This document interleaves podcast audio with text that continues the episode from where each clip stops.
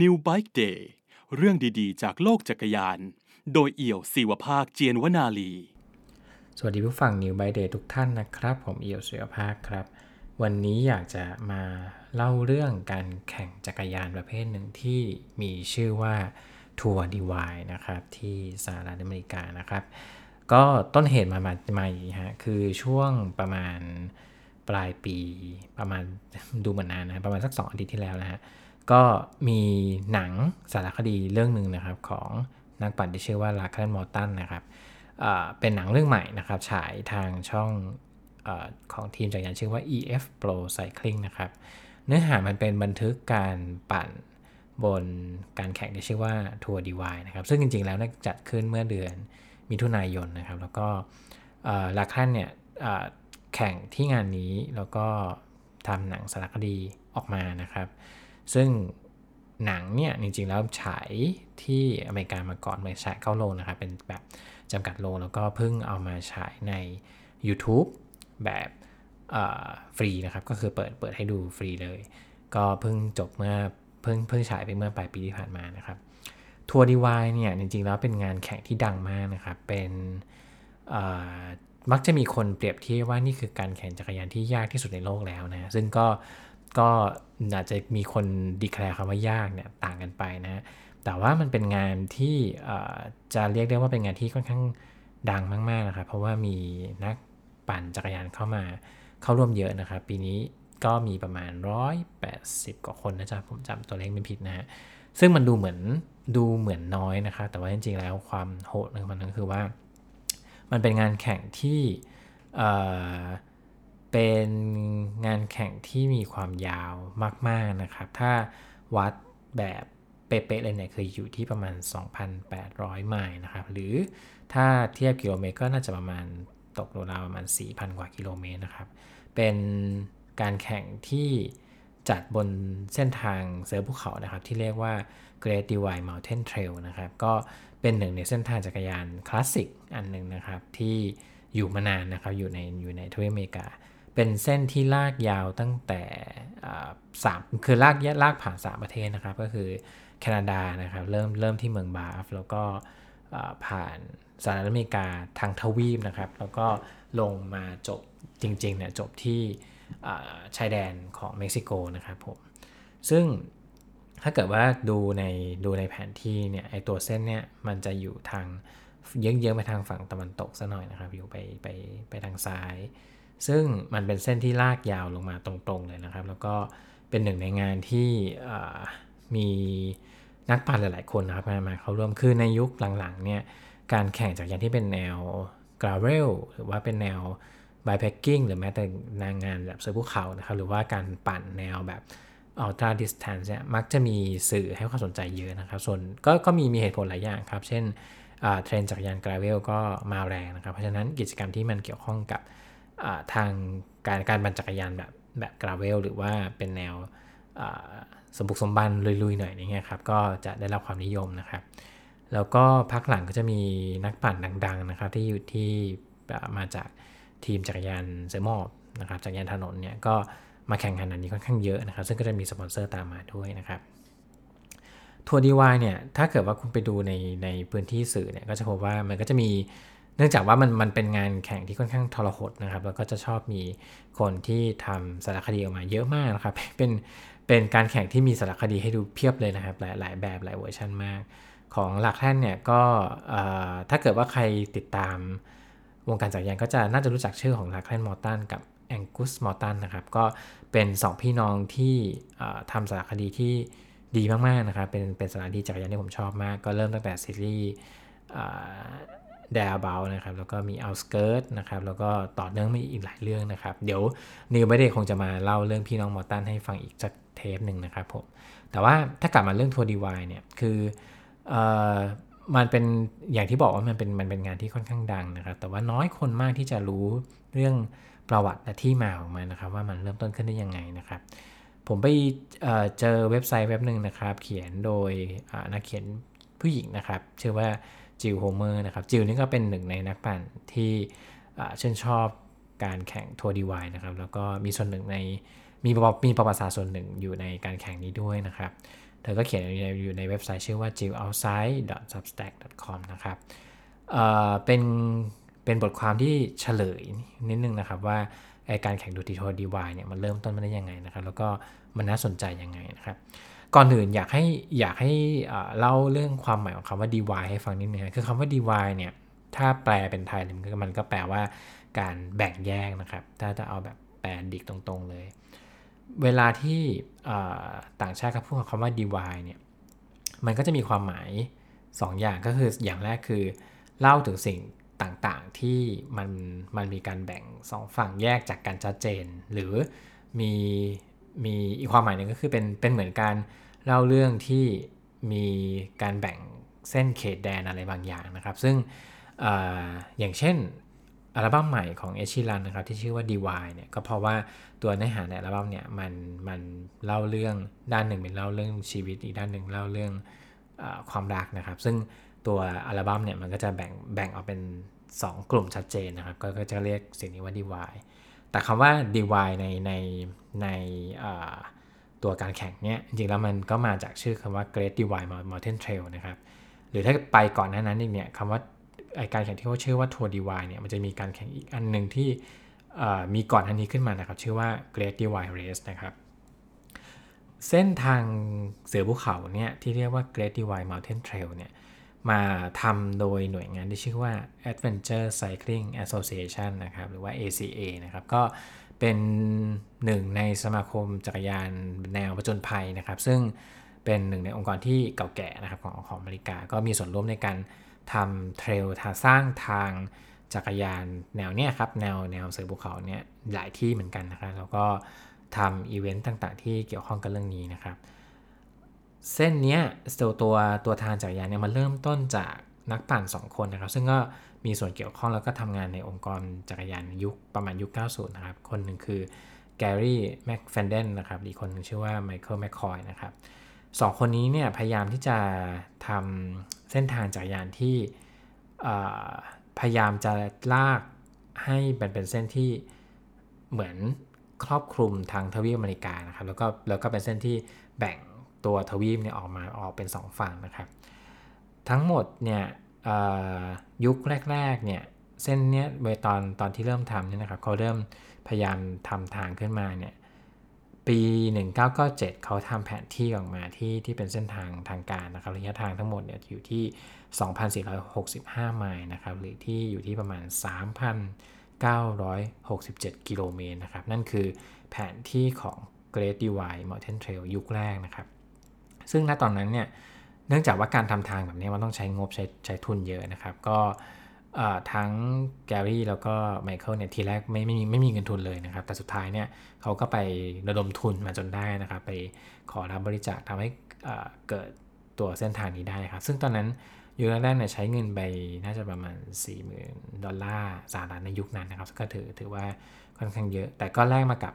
อเมริกาได้เส้นทางที่เป็นทางเสือภูเขาที่ยาวมากๆนะครับเรียกว่าตัดผ่าตัวทวีปอเมริกาเลยนะครับทีนี้พอมีเส้นทางนี้ปุ๊บแล้วเนี่ยมันก็มีคนที่อยากมาทดลองปั่นนะครับซึ่งก็ไม่ได้ปั่นธรรมดานะครับหลายๆคนก็อยากที่จะท้าทายอยากจะลองแข่งบนเส้นทางนี้ดูนะครับในยุคแรกเนี่ยนักปั่นคนแรกที่มีไอเดียเรื่องนี้นะครับก็เป็นนักปั่นที่ชื่อว่าจอห์นสแตมสแตดนะครับทีแรกเนี่ยคือจอห์นเนี่ยเขาเป็นเหมือน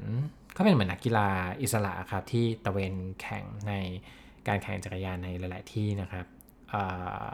เขาก็จะมีนักแข่งที่เป็นเหมือนคู่แข่งในยุคเดียวกันเนี่ยหลายๆคนนะครับซึ่งหนึ่งในนั้นเนี่ยชื่อว่าแพทนอร์วิลนะครับจอห์นเนี่ยเห็นการประกาศเส้นทาง Great Divide Mountain Trail ซึ่งถือว่าเป็นเรื่องใหม่ในตอนในปี97นะครับเขาก็พยายามที่จะอยากจะลองเทสอยากลองชวนคู่แข่งของเขาเนี่ยมาแข่งบนเส้นทางนี้กันนะครับซึ่งคนที่เขานึกถึงก็คือแพทนอร์วิลนะครับซึ่งก็ชวนแพทมาร่วมแข่งบนเส้นนี้แต่สุดท้ายแพทขอถอนตัวครับก่อนที่การแข่งจะเริ่มต้นขึ้นนะในปี1999นะครับสุดท้ายจอห์นก็เลยคิดว่าอ่ะไม่เป็นไรคือถ้าแพทถอนตัวไปแล้วเนี่ยเขาขอลองปั่นเส้นทางนี้ดูแบบเพียวๆได้ไหมคืออยากรู้ว่าเส้นทางเนี่ยถ้าเกิดว่าได้ลองปั่นดูจริงๆแล้วเนี่ยมันจะเป็นยังไงบ้างนะครับผมซึ่งก็เลยกลายเป็นการแข่งที่ เรียกว่าเป็นการแข่งแบบเหมือนจับเวลาครับก็คือไม่มีคู่แข่งแบบขอแข่งแบบจับเวลาคนเดียวเลยนะครับซึ่งเขาก็ได้ลองทำครั้งแรกนะครับสถิติครั้งแรกของจออยู่ที่ใช้เวลาอยู่ที่18วัน5ชั่วโมงนะครับยุคนั้นเนี่ยถือว่าเร็วมากนะครับกับเส้นทางแบบนี้ซึ่งก็ต้องบอกว่าเนื่องจากว่ามันเป็นทางที่ทำใหม่นะครับหลายๆครั้งเนี่ยก็เป็นคนปั่นอย่างจอที่ลองไปลองปั่นครั้งแรกเนี่ยปั่นทางเส้นนะครับ 3,900 กว่ากิโลเนี่ยมันก็จะมีจุดที่หลงทางบ้างอะไรบ้างนะครับแต่สุดท้ายเขาก็ปั่นจนจบได้นะครับซึ่งก็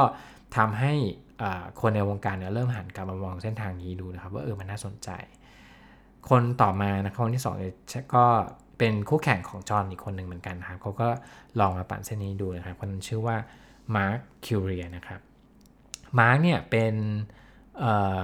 ยุคที่มาร์คได้ลองมาปั่นเนี่ยจริงๆแล้วเขาไม่ได้ลองมาปั่นคนเดียวนะครับเขาชวนเพื่อนอีกประมาณ6คนมาเข้าร่วมด้วยนะครับซึ่งก็ความสำคัญของมาร์คเนี่ยที่เข้ามาร่วมปั่นครั้งนี้คือเขาได้เอาแนวคิดเรื่องการแข่งหรือการปั่นจักรยานทางไกลแบบเซลฟ์ซัพพอร์ตนะครับมาใช้กับการแข่งบนเส้นทางนี้ด้วยเซลฟ์ซัพพอร์ตก็คือการแข่งที่เน้นการช่วยเหลือตัวเองนะครับมีกฎแต่ตัวชัดเจนว่าถ้าเกิดว่าคุณแข่งแบบนี้เนี่ยคุณต้องทำตามกฎข้อนี้ถึงจะเรียกว่าเป็นการแข่งที่ถูกต้องสมบูรณ์นะครับเซลฟ์ซัพพอร์ตเนี่ยมันก็เป็นเหมือนถ้าเกิดว่าเปรียบเทียบให้ดูให้ฟังง่ายๆขึ้นก็คือการแข่งเหมือนการแข่งจักรยานแบบ All Dax นะครับซึ่งก็มีต้องถ้าเกิดว่าต้องปั่นบนการแข่งแบบนี้คุณก็ต้องดูแลตัวเองไม่มีรถเซอร์วิสจักรยานเสียคุณก็ต้องซ่อมเองเวลาจะหาซื้อของซื้ออาหารระหว่างทางคุณก็ต้องทำเองอะไรเงี้ยครับไม่ได้มีคนมาช่วยเหลือซึ่งก็เป็นถือว่าเป็นหนึ่งในช่วงแรกๆที่มีการทดลองใช้แนวคิดแบบนี้นะครับซึ่งมันก็กลายเป็นเหมือนเอกลักษณ์ของการแข่งTour Divideเหมือนกันในช่วงหลังนะครับมาร์คเนี่ยลองปั่นบนเส้นทางนี้ดูนะครับแล้วก็ณตอนนั้นเนี่ยคนที่เป็นคู่แข่งของมาร์คอีกคนหนึ่งชื่อว่าพีทแบ็กซิงเจอร์ครับพีทกับมาร์คเนี่ยมีความต่างกันข้อหนึ่งก็คือเส้นทางเนี่ยครับมันเป็นทางเสือภูเขาใช่ไหมครับทางเทรลเสือภูเขาเนี่ยมันจะเป็นทางที่อยู่ในป่าส่วนมากนะครับเพราะฉะนั้นเวลาที่คุณปั่นในป่าเนี่ยมันก็จะเป็นทางที่ไม่เจอรถเลยนะครับแต่ถ้าเกิดว่าคุณมาดูหนังเกี่ยวกับTour Divideนะทุกวันเนี่ยจะพบว่ามันไม่ใช่ทางเสือภูเขาแบบเทรลแบบซิงเกิลแทร็กสักทีเดียวนะครับหลายๆครั้งมันเป็นเหมือนปั่นบนทางหลวงร่วมกับรถเลยนะครับแล้วก็อาจจะไม่ใช่ทั้งหมดแต่เป็นแค่ช่วงหนึ่งนะครับคือณตอนนั้นเนี่ยมาร์คเขาวิจารณ์ตัวการแข่งเส้นทางนี้ครับว่ามันไม่ใช่การแข่งแบบเสือภูเขาจริงๆเพราะว่าไอ้เส้นทางเนี่ยมันไม่ได้อยู่บนทางเทรลตลอดนะครับก็ต้องบอกว่าไอ้ทาง Great Divide Mountain Trail เนี่ยมันเป็นทางที่ไม่ได้ทำขึ้นมาแล้วอยู่เฉยๆอยู่นิ่งๆนะครับทางองค์กร ACA เนี่ยเขาก็พยายามปรับปรุงเส้นทางหรือว่าทำให้มันดูปลอดภัยขึ้นดูใช้งานได้จริงมากขึ้นนะครับคือพอทำทางมาแล้วมีคนปั่นจริงแล้วเนี่ยมันก็จะมีคนที่คอยมาแนะนำว่าเฮ้ยคุณสุดท้ายแล้วทำแบบนี้มันปั่นมันได้จริงลองแวบมาที่เส้นทางนี้ดูไหมเลยใครอะไรอย่างเงี้ยครับมันมีการปรับปรุงเส้นทางอยู่ตลอดเวลาแต่มาร์คเนี่ยถ้าเกิดในฐานะของคนแข่งที่เชื่อมั่นในจิตวิญญาณของเสือภูเขาเนี่ยเขารู้สึกว่าทางแบบนี้มันไม่ใช่การปั่นแข่งเสือภูเขาจริงๆแล้วแหละมันอาจจะเป็นการแข่งแบบกราเวลมากกว่านะครับแต่ว่าอีกคนหนึ่งที่เห็นไม่ตรงกันก็คือพีทแบสซิงเจอร์นะครับพีทเนี่ยเขาพยายามกระตุ้นให้การแข่งเนี่ยมันไม่ได้หยุดอยู่แค่เส้นทางแบบเทรลนะครับคือทำให้การแข่งเนี่ยมันมีทางอีกแบบหนึ่งอยู่ในร่วมอยู่ในการแข่งบนเส้นนี้ด้วยนะครับซึ่งผลของมันก็คือทำให้การแข่งเนี้ยมันดูสนุกมากขึ้นดูขยายกลุ่มจากการเป็นกลุ่มนักปั่นเสือภูเขาที่ชอบทางเทรลอย่างเดียวเนี่ยสุดท้ายคือได้มีทางอีกแบบหนึ่งที่เป็นเหมือนทางที่ปั่นง่ายขึ้นเป็นทางปั่นที่มันกว้างขึ้นนะครับมันก็ดึงดูดให้คนหันมาสนใจตัวการแข่งนี้มากขึ้นซึ่งณตอนนั้นเนี่ยยังใช้ชื่อว่า Great Divide Race อยู่นะครับนะตอนนั้นเนี่ยก็มีการจัดแข่งเรื่อยมานะครับแต่ก็ต้องบอกว่าการแข่งที่ว่าเนี่ยมันไม่ได้มีใครเป็นหน่วยงานชัดเจนที่จัดแข่งนะครับถึงวิธีการแข่งในยุคนั้นเนี่ยความหมายก็คือใครสักคนที่อยากจะลองปั่นบนเส้นนี้ดูครับก็แค่มาบอกเพื่อนๆบอกกลุ่มๆที่เป็นกวนเดียวกันนะบอกว่าเอ้ยเดี๋ยวฉันจะเริ่มปั่นวันนี้บนเส้นทางนี้แล้วก็ไปเลยนะครับณ ณยุคนั้นเนี่ยมันไม่ได้มีใครที่มานั่งจับเวลาหรือว่าเป็นใครที่มาสามารถดูแลการแข่งครั้งนี้ได้ตลอดทั้งเส้นเพราะว่าทางนี้มันยาวมากครับมันไม่สามารถมีใครที่มาดูแลการแข่งได้ครบทั้งหมดนะครับเพราะฉะนั้นเนี่ยในยุคแรกๆเนี่ยมันเลยเป็นการแข่งที่เหมือนเริ่มอย่างออร์แกนิกมากๆคือแค่บอกคนอื่นว่าฉันจะลองทำสิ่งนี้แล้วก็ลองทำดูเลยนะครับซึ่งก็ถือว่าเป็นหนึ่งในเอกลักษณ์ของการแข่งเส้นทางนี้มากๆนะครับจุดเปลี่ยนอีกจุดเปลี่ยนหนึ่งที่เกิดขึ้นในการแข่งนี้นะครับเกิดขึ้นในปีประมาณปี2007นะครับ2007เนี่ยปีนั้นมีนักปั่นคนหนึ่งนะครับชื่อว่าแมทธิวลีนะครับแมทธิวลีเนี่ยเขาพยายามชวนให้การแข่งคนที่จัดแข่งเนี่ยครับพยายามขยายการแข่งเนี่ยให้เส้นทางมันยาวขึ้นไปทางเหนืออีก250ไมล์นะครับเหตุผลก็เพราะว่าก่อนหน้านั้นไม่นานนะครับ ACA เนี่ยเขาพยายามปรับปรุงเส้นทางนี้โดยขยายเส้นทางจากเดิมเนี่ยที่มันอยู่แค่ในเขตอเมริกาเนี่ยแรกสุดเนี่ยมันตัวเส้นทางเนี่ยอยู่แค่ทวีปอเมริกานะครับประเทศอเมริกาพยายามขยายให้เส้นทางเนี่ยมันข้ามไปสู่ประเทศแคนาดาด้วยก็คือเหนือขึ้นไปบนเมืองบาฟนะครับขึ้นไปอีก250ไมล์แมทธิวลีเนี่ยก็มองว่าเฮ้ยถ้าไหนๆแล้ว ACA ประกาศว่าเส้นทางเนี่ยมันควรจะเหนือขึ้นไปอีก250ไมล์การแข่งเนี้ยมันก็ควรจะยึดตัวเส้นทางนี้นะครับแต่ว่าตัวมาร์คูเรียเนี่ยซึ่งก็เป็นเหมือนหนึ่งในคนหนึ่งเป็นเหมือนคู่แข่งนะครับเป็นเหมือนเพื่อนของจอห์นด้วยที่ซึ่งเป็นคนแรกๆที่เริ่มการแข่งนี้นะครับก็มองว่าเขาอยากให้ยึดตัวเส้นทางแรกของการแข่งครั้งแรกที่จอห์นทำไว้มากกว่านะครับ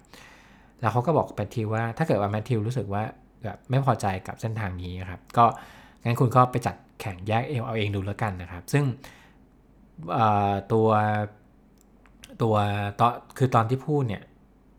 มาเขาก็พูดกับแมทธิวโดยที่เขาอาจจะไม่ได้รู้สึกว่าแมทธิวคงจะไปทำจริงๆนะครับการไปจัดแข่งแยกแต่ว่าปรากฏว่าแมทธิวทำจริงนะครับนั่นก็เลยทำให้เกิดการแข่งที่ชื่อว่าTour Divide เกิดขึ้นนะครับทีแรกเนี่ยใช้ชื่อว่า Great Divide Race ใช่ไหมครับจอมเป็นคนทำพอแมทธิวรู้สึกว่าเฮ้ยแบบควรจะขยายเส้นทางออกไปนะครับแต่ว่ามาร์คไม่เห็นด้วยบอกว่าเอ้ยแมทธิวไปทำเองก็ได้ถ้าเกิดว่าคุณอยากลองปั่นแบบนั้นนะครับพูดแบบธรรมดาเรื่อยไปนะครับแต่สุดท้ายแมทธิวออกไปทำจริงๆครับ Tour Divide ก็เลยกลายเป็นการแข่งอีกอันหนึ่งที่เพิ่มเข้ามาเท่ากับว่าบนเส้นเนี่ยมีการแข่ง2อันพร้อมกันนะครับการแข่งทัวร์ดีไวเนี่ยครั้งแรกซึ่งมันเป็นการแข่งแบบอันเดียวกันกับที่เรากำลังพูดถึงอยู่นะตอนนี้นะครับเกิดขึ้นในปี2008นะครับทัวร์ดีไวเนี่ยจัดทีหลังก็จริงแต่ว่ากลับเป็นงานที่ดังกว่าซึ่งสาเหตุหลักๆเลยนะครับก็คือว่าในปีนั้นเนี่ยมีนักปั่นอยู่คนหนึ่งชื่อว่าไมค์ดิออนนะครับไมค์ดิออนก็เป็นนักปั่นสู่ภูเขาคนหนึ่งนะครับที่อยากมาลองแข่งบนเส้นทางนี้นะครับเขาลงปั่นทัวร์ดีไวตั้งใจว่าอยากจะทำหนังสารคดีของตัวเองบันทึกการปั่นบนเส้นทางนี้ไปด้วยนะครับแต่ปรากฏว่าสุดท้ายระหว่างทางเขาปั่นไม่จบแต่พอปั่นไม่จบเนี่ยแทนที่จะถอนตัวกลับบ้านเขากลับรู้สึกว่าเขาอยากจะทำสารคดีบันทึกเรื่องราวของเส้นทางเนี่ยให้มันสมบูรณ์มากขึ้นนะครับเพราะฉะนั้นเขาก็เลยหันมาสนใจทำหนังเรื่องนี้กันมากขึ้นนะครับแต่สุดท้ายหนังเรื่องนี้ใช้ชื่อว่าก็เสร็จสมบูรณ์นะครับใช้ชื่อว่า Ride the Divide นะครับเป็นหนังเรื่องแรกๆที่บันทึกเหตุการณ์การแข่งบนเส้นทาง Great Divide Mountain Trail นะครับก็บันทึกการปั่นตัวการแข่ง Tour Divide นะครับซึ่งไอหนังเรื่องนี้เนี่ยครับเขาถือว่าเป็นหนังจักรยานที่คลาสสิกมากๆเพราะว่าสมัยก่อนเนี่ยหนังจักรยานหนังเรื่องหนังสารคดีจักรยานเนี่ยมันไม่มีหนังแนวนี้ที่มันบันทึกการปั่นบนเส้นทางแบบ Adventure หรือว่าปทางปั่นยาวๆแบบนี้นะครับ Ride the Divide เนี่ยน่าจะเป็นเรื่องแรกๆซึ่งเป็นหนังที่ดังนะครับ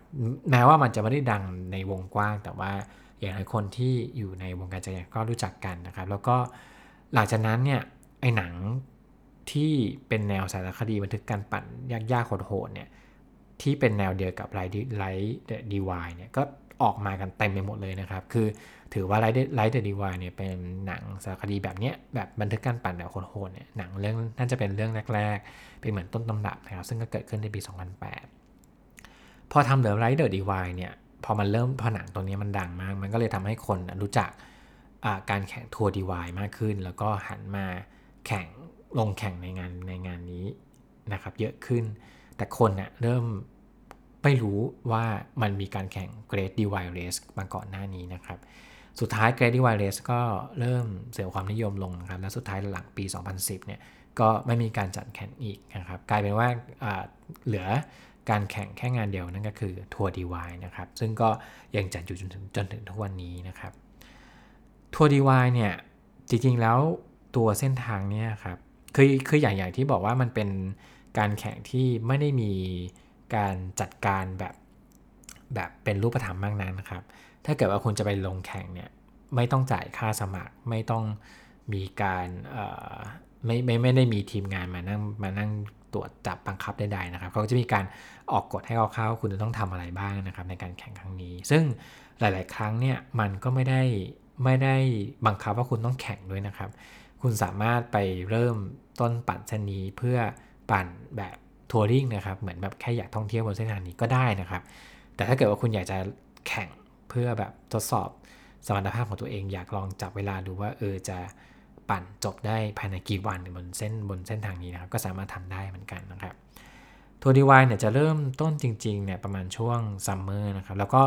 เขากำหนดเวลาคร่าวๆกว้างๆว่าให้การแข่งเนี่ยมาเริ่มต้นช่วงซัมเมอร์นะครับซึ่งจุดที่เป็นการแข่งที่เป็นการแข่งที่มันจะสตาร์ทจริงๆเนี่ยเขาจะยึดธรรมเนียมอยู่ข้อหนึ่งก็คือเขาจะพยายามเริ่มต้นการแข่งเนี่ยที่เรียกว่า Grand Depart นะครับในช่วงวันศุกร์ในอาทิตย์ที่2ของเดือนมิถุนายนนะครับถือว่าเป็น Grand Depart ของการแข่ง Tour Divide นี้ก็เป็นเหมือนการประกาศไกลๆว่าการแข่ง Tour Divide เริ่มต้นขึ้นแล้วนะครับเส้นนี้เนี่ยจริงๆแล้วทัวร์ดีไวด์มันสามารถเริ่มได้ทั้ง2ฝั่งนะครับคือเริ่มจากเมืองทางด้านเหนือคือเริ่มจากแคนาดาแล้วปั่นลงมาที่เม็กซิโกก็ได้หรือจะเริ่มปั่นจากเม็กซิโกขึ้นไปหาแคนาดาก็ได้นะครับซึ่งถ้าเกิดว่าคุณเริ่มทางเหนือเนี่ยเขาจะเรียกนักปั่นนี้ว่านอร์ทบาวนะครับส่วนถ้าเกิดปั่นทางใต้ขึ้นไปเหนือเนี่ยก็จะเรียกว่าเซาท์บาวนะครับส่วนมากเนี่ยคนจะนิยมปั่นจากภาคเหนือลงมาใต้มากกว่าเพราะว่าถ้าเกิดว่าคุณเริ่มจากใต้เนี่ยไอตัวจุดที่เป็นชายแดนของรอยต่อระหว่างตัวอเมริกากับเม็กซิโกเนี่ยมันไม่ใช่เมืองครับคือมันเป็นเหมือนประตูกั้นชายแดนเลยฮะซึ่งมันไปสตาร์ตรงนั้นนะยากมากเพราะว่าเมืองที่อยู่ใกล้สุดเนี่ยมันไม่ได้ใกล้มากกันข้างไกลแต่ว่าจุดที่เป็นสตาร์ของตัวแคนาดาที่ภาคเหนือเนี่ยมันเริ่มต้นที่ในเมืองเลยก็คือเมืองบาฟนะครับเพราะฉะนั้นการสตาร์ทจากเหนือเนี่ยจะง่ายกว่าแล้วก็คุณมีโอกาสที่จะได้เจอกับนักปั่นหลายๆคนที่มาสตาร์ทที่เนี่ยเยอะกว่ามันก็จะมีโอกาสที่จะได้แบบคุยกันก่อนว่าเอ้ยคุณเตรียมตัวมายังไงทำอะไรมาบ้างอะไรเงี้ยครับแล้วเพราะฉะนั้นตัวการดีพาร์ทเนี่ยส่วนมากเนี่ยมันจะเริ่มที่บาฟมากกว่านะครับ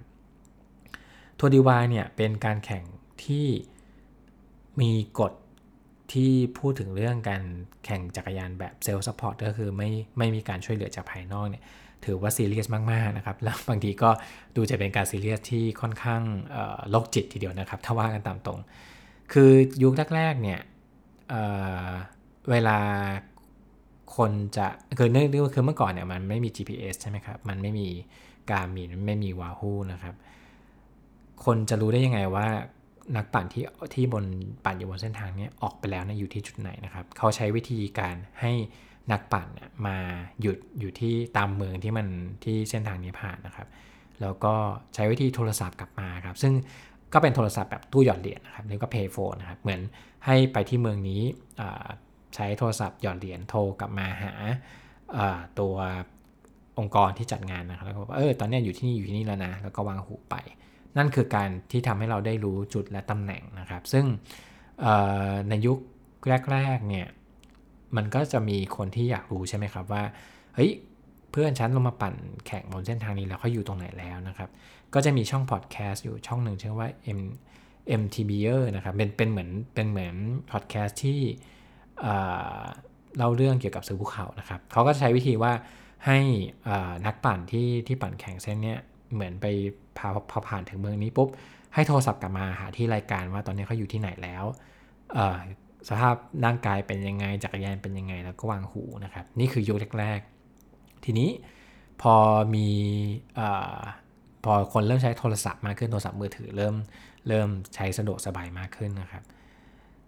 คนจัดแข่งเนี่ยเขามองว่าถ้าเกิดว่าคุณใช้โทรศัพท์มือถือเนี่ยคุณก็มีโอกาสที่จะโทรหาเพื่อนเพื่อเช็คสภาพอากาศก่อนว่าเฮ้ยไอทางที่คุณกำลังจะปั่นเนี่ยสภาพอากาศเป็นยังไง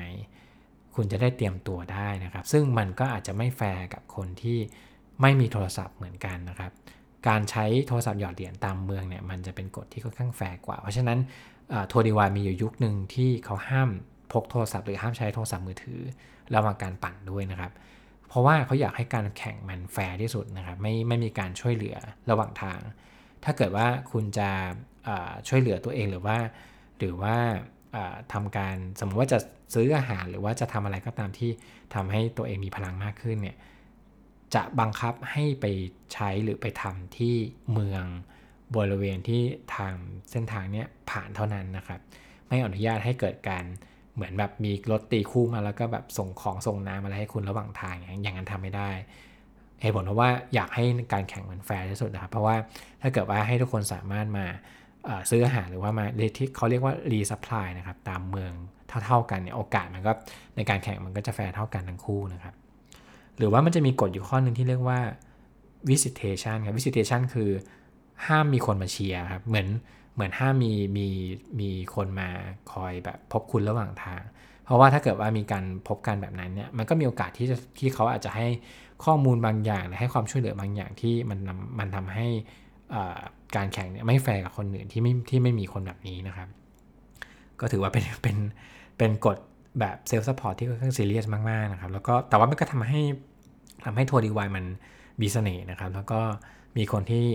ตั้งใจอยากจะมาทดลองปั่นบนเส้นทางนี้เยอะขึ้นมากๆนะครับสาเหตุหนึ่งที่ทัวร์ดีไวมันดังเนี่ยก็คือความยากของมันนะครับซึ่งความยากของมันไม่ได้อยู่ที่ระยะทางอย่างเดียวแต่ว่ามันเป็นการปั่นบนเส้นทางที่ผ่านธรรมชาติหลายรูปแบบมากๆนะครับคือถ้าเกิดว่าปั่นทางด้านเหนือเนี่ยมันก็จะผ่านบริเวณที่เป็นเทือกเขาล็อกกี้นะครับแล้วก็เป็นสภาพอากาศแบบหนาวเย็นนะครับมีฝนต่างๆแล้วก็ปั่นเลื่อยลงมาจนถึงเม็กซิโกเนี่ยมันจะเป็นเขตร้อนนะครับเพราะฉะนั้นคุณก็จะผ่านสภาพอากาศตั้งแต่ฝนอากาศหนาวมาจนถึงแบบร้อนมากๆตรงเม็กซิโกนะครับก็ถือว่าโหดมากๆนะครับแล้วก็ยุคหลังๆเนี่ยทัวร์ดีไวก็ด้วยวิกฤตครั้ง climate change แล้วก็ตัวภัยธรรมชาตินะครับหลายๆครั้งเนี่ยก็เลยทำให้คนที่ปั่นทัวร์ดีไวเนี่ยปั่นไม่จบก็มีเยอะนะครับเช่นในปี 2019 นะครับมีนักปั่นผู้หญิงคนหนึ่งซึ่งดังมากเหมือนกันชื่อว่าลีวิคอกซ์นะครับลีวก็เป็นหนึ่งในนักปั่นจักรยานทางไกลนะครับที่ดังมากๆวิวเนี่ยก็มาปั่นทัวร์ดีไวในปี 2019 แต่ปั่นไม่จบเพราะว่าระหว่างทางเนี่ยมีไฟป่าครับพอมีไฟป่าเนี่ยมันมีควันมันเลยทำให้เธอรู้สึกว่ามันตัวปอดเนี่ยมีปัญหาทำให้ไม่สามารถปั่นทางนี้จบได้นะครับหลายๆคนก็เป็นอย่างนี้เหมือนกันนะครับทัวร์ดีไวเนี่ยเป็นการแข่งที่ทำให้คนปั่นจักรยานได้อยู่กับธรรมชาติแบบสุดขั้วมากๆนะครับอย่างที่บอกว่ามันผ่านภูมิประเทศหลากหลายมากๆนะครับแล้วก็ภูมิอากาศหรือว่าการเปลี่ยนแปลงของธรรมชาติเนี่ยมีผลกับการแข่งนี้เหมือนกันนะครับว่าคุณจะปั่นจบหรือไม่จบเนี่ยก็ขึ้นอยู่กับว่าอากาศเป็นยังไงธรรมชาติเป็นยังไงนะครับสิ่งที่ผมชอบเกี่ยวกับทัวร์ดีไวก็คือมันเป็นการปั่นจักรยานที่บริสุทธิ์มากๆนะครับแล้วก็มีความคล้ายคลึงกับการแข่งจักรยานในยุคแรกๆนะครับคือจักรยานยุคแรกๆเนี่ยมันเป็นนวัตกรรมครับมันเป็นสิ่งที่คิดค้นมาเพื่อเอาชนะเพื่อพยายามทำให้มนุษย์เนี่ยสามารถเดินทางไปได้ไกลขึ้นโดยไม่ได้พึ่งมอเตอร์ไม่ได้พึ่งสิ่งใดๆเลยพึ่งแค่กำลังขาของตัวเองนะครับพอนวัตกรรมเนี่ยทำขึ้นมาได้พอมีจักรยานปุ๊บเนี่ยมันก็จะมีคนที่พยายามทดสอบว่าเอ๊ะถ้าฉันใช้สิ่งนี้เนี่ยฉันจะสามารถปั่นไปได้ไกลสุดแค่ไหนหรือปั่นไปได้เร็วสุดแค่ไหนนะครับยุคแรกๆเนี่ยตอนที่